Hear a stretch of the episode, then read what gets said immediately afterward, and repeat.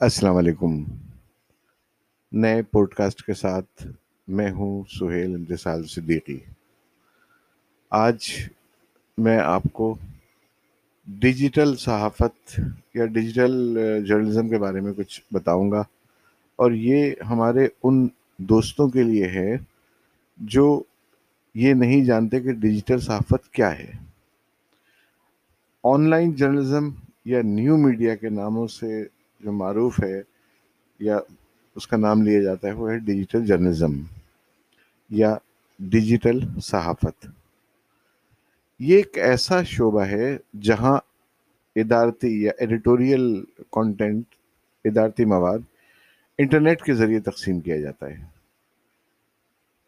Writing میں یا بولنے کے لیے یا سننے کے لیے، خبریں، تجزیے فیچرز ڈیجیٹل میڈیا ٹیکنالوجی کے ذریعے لوگوں تک یا وزٹرز تک پہنچائے جاتے ہیں۔ اچھا شعبہ صحافت کے اس نئے میڈیم کا کیا فائدہ ہے؟ اس کا فائدہ یہ ہے کہ ماضی میں اب سے کچھ عرصے پہلے تک یعنی دس سال، بارہ سال، پندرہ سال پہلے تک، انتہائی مہنگا کام سمجھے جانے والا ابلاغ انتہائی قلیل یعنی انتہائی مختصر لاگت سے بہت دور تک بآسانی پہنچایا جا سکتا ہے۔ ماضی میں اخبارات، مجلوں، ریڈیو اور ٹیلی ویژن کی دسترس میں موجود اختلاط ڈیجیٹل صحافت کے ذریعے اب جلد اور زیادہ سہولت سے وزٹرز تک جا سکتی ہیں یا بھیجی جاتی ہیں۔ دنیا بھر کی طرح پاکستان میں بھی ڈیجیٹل صحافت اور ڈیجیٹل اردو صحافت کا آغاز جب یہ انٹرنیٹ متعارف ہوا تھا، اسی وقت ہو گیا تھا۔ جو ہمارے روایتی میڈیا ہاؤسز ہیں، انہوں نے بھی اس شعبے کا رخ کیا تاکہ انفرادی سطح پر بھی اس کام کو کیا جا سکے۔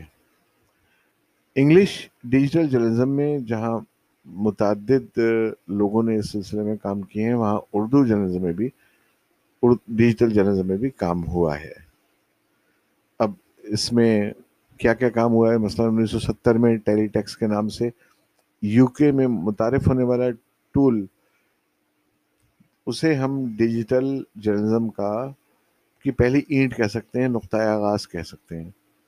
ایک ایسا نظام تھا جس میں اپنے انٹرنیٹ کے صارف کو موقع دیا جاتا ہے کہ وہ پہلے کون سی اسٹوری دیکھنا یا پڑھنا چاہتا ہے۔ ٹیلی ٹیکسٹ اس کا عنوان تھا۔ ٹیلی ٹیکسٹ کے ذریعے مہیا کی جانے والی جو معلومات تھیں وہ مختصر مگر فوری ہوتی تھیں۔ ورٹیکل بلنکنگ، انٹرویل یا وی بی آئی کے نام سے معروف ٹیلی ویژن سگنلز فریم کے ذریعے معلومات کی ترسیل کی جاتی تھی۔ پرسٹیل دنیا کا وہ پہلا نظام تھا جس کے ذریعے ویڈیو ٹیکس کی تخلیق عمل میں آئی۔ نائنٹین سیونٹی نائن، انیس سو اناسی میں متعدد جو برٹش نیوز پیپرز ہیں، جیسے فائنینشیل ٹائمز، اس نے اپنی اسٹوریز آن لائن دینا شروع کر دی تھی۔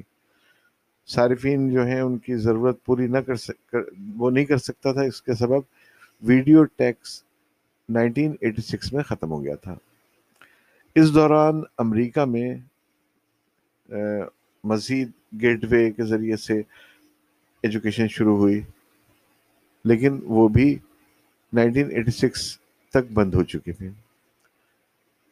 نائنٹین ایٹی کے اختتام اور نوے کے ابتدا میں بلیٹن بورڈ سسٹم متعارف کیا گیا۔ B B C software اور ٹیلی فون موڈیمس کے ذریعے متعدد چھوٹے اخبارات نے آن لائن نیوز سروس شروع کر دی یعنی نیوز سروس بنا لیے انہوں نے اپنے۔ Online news websites نے کام شروع کیا۔ شمالی کیرولینا کے امریکی اخبار دا نیوز اینڈ آبزرور نے نینڈو کے نام سے آن لائن خبروں کی فراہمی شروع کی۔ نائنٹین نائنٹی فور میں۔ ابھی کچھ عرصے پہلے کی بات ہے، لیکن یوں تین دہائیاں گزر چکی ہیں۔ ہم بیس سو بیس میں بیٹھے ہیں، دو ہزار بیس میں بیٹھے ہوئے۔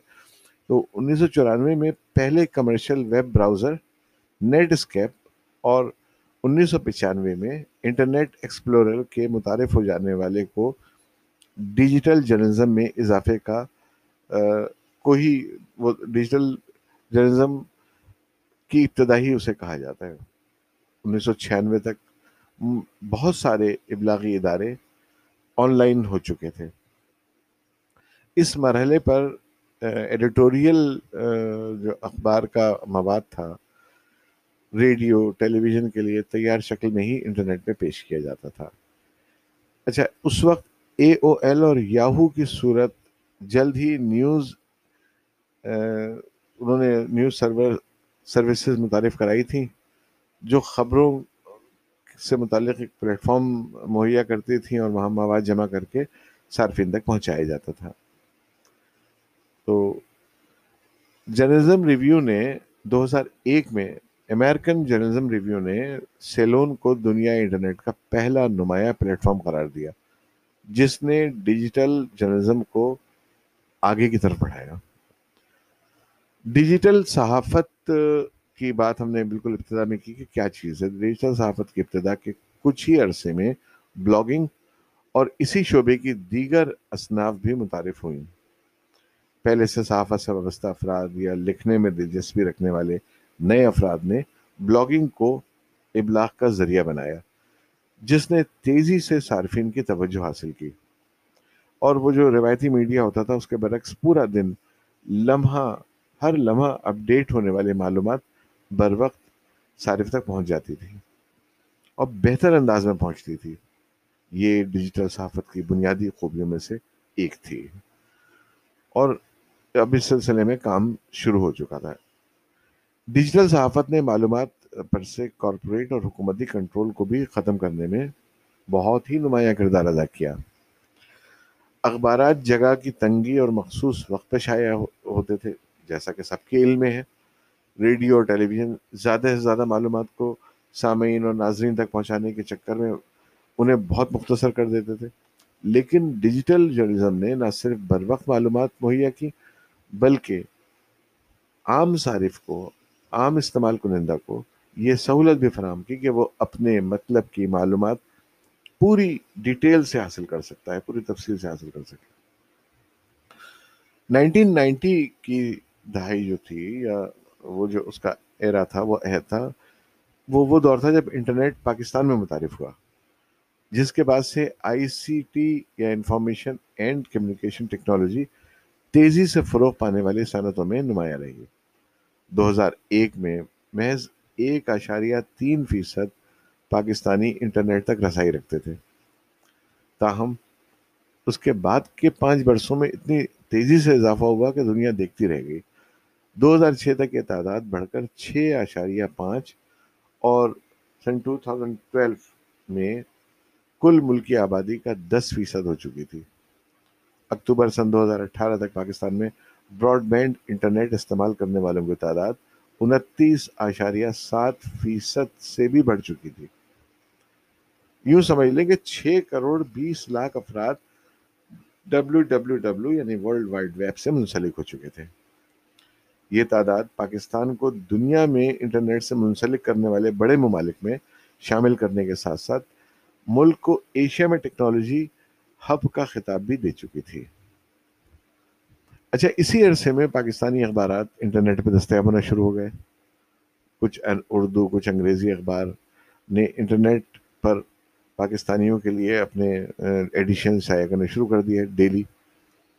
اور اس طرح سے بلاگرز بھی منظر یہاں پہ آنا شروع ہو گئے۔ بلاگرز کی ایک نئی، جیسے پہلے کالم نگار ہوتے تھے رائٹرس ہوتے تھے، اخبار میں لکھنے والے، ایڈیٹوریل رائٹرس تھے، اسی طریقے سے بلاگرز آ گئے۔ اکیسویں صدی شروع ہوئی تو پاکستان میں موبائل فونز کے فروغ اور انٹرنیٹ تک رسائی میں اضافہ بہت بڑھ گیا اور لوگ اس جانب راغب ہونا شروع ہو گئے۔ اچھا اس مرحلے پر مختلف بڑے اخبارات، جس میں دا نیوز شامل ہے پاکستان ٹرائب شامل ہے ہماری ویب اردو پوائنٹ یہ سب جو ہیں میگزین پورٹلز صارفین کا اعتماد حاصل کرنے میں کامیاب ہو چکے تھے۔ ڈیجیٹل صحافت سے منسلک ان پلیٹ فارمز کو شروع کرنے والوں میں شاہد عباسی پہلے ہی شعبہ صحافت سے منسلک تھے۔ ڈیجیٹل صحافت اور بلاگنگ شروع، اس کے فروغ کے لیے روایتی میڈیا بھی اس شعبے میں آ چکا تھا۔ اکیسویں صدی کی دوسری دہائی کی ابتدا میں روایتی میڈیا سے منسلک افراد نے ڈیجیٹل پبلیشرز ایسوسی ایشن آف پاکستان کی بنیاد رکھی۔ اس تنظیم نے آزاد ویب سائٹس کو نظر انداز کیا، روایتی میڈیا مالکان کی شعبے سے عدم واقفیت، دلچسپی نہ ہونے پر بھی یہ ایک طریقے سے غیر مؤثر ہی رہا۔ یہ تھا ایک جائزہ ڈیجیٹل جرنلزم کا۔ امید ہے کہ آپ کی معلومات میں اس سے اضافہ ہوگا اور کچھ نہ کچھ آپ کو سیکھنے میں مدد ملی ہوگی۔ اس پوڈ کاسٹ کو سننے کے بعد اب کتب دیکھ لیں۔ انٹرنیٹ پر معلومات سے بھری ہوئی ہیں چیزیں۔ ان کو تلاش کریں، ان کو دیکھیں تو آپ کے لیے یہ اصطلاحیں آسان ہو جائیں گی، جسے میں نے بہت ہی عام فہم انداز میں، عام پیرائے میں بیان کیا ہے تاکہ گنجلک نہ ہو۔ اور یہ جو لیکچر ہے وہ اتنا زیادہ کمپلیکیٹڈ نہ ہو جائے کہ آپ کے سمجھ میں نہ آئے۔ یہ ہر عام صارف، ہر عام سننے والے پوڈ کاسٹ سننے والے کے لیے بھی دلچسپی کا باعث ہوگا۔ نہیں تو دلچسپی پیدا کرنی پڑے گی اگر آپ کو ڈیجیٹل جرنلزم کے بارے میں جاننا ہے۔ تو کچھ چیزیں، کچھ اصطلاحیں آپ کو یاد کرنی ہوگی کچھ کچھ اصطلاحیں آپ کو اپنے ذہن میں بیٹھانی ہوں گی تاکہ آپ آج آج نہیں بلکہ آئندہ کی صدی سے بھی بہرہ مند ہو سکیں۔ میں نوجوانوں کو مشورہ دوں گا کہ وہ اس لیکچر کو سننے کے بعد ڈیجیٹل جرنلزم کے حوالے سے جو بھی ان کے ذہن میں سوالات اٹھتے ہیں، اس پر وہ اس سے رابطہ رکھیں مختلف پورٹلز دیکھیں، مختلف اخبارات، اب دیکھیں نا، ہر چیز نیٹ پہ آ گئی ہے۔ کوئی چیز ایسی نہیں ہے کہ جو نیٹ پہ موجود نہ ہو۔ تو مجھے امید ہے کہ یہ لیکچر آپ کے لیے سود مند یا فائدہ مند ثابت ہوگا۔ تو اب اس پوڈ کاسٹ سے اپنے میزبان سہیل انتصار صدیقی کو اجازت دیجیے انشاءاللہ ڈیجیٹل کے حوالے سے اور بھی کچھ جو میں نے کام کیے ہیں، جو میں نے لکھا ہے، اس پر میں لیکچر کی صورت میں آپ تک دوسرا لیکچر پہنچاؤں گا۔ اللہ حافظ ناصر۔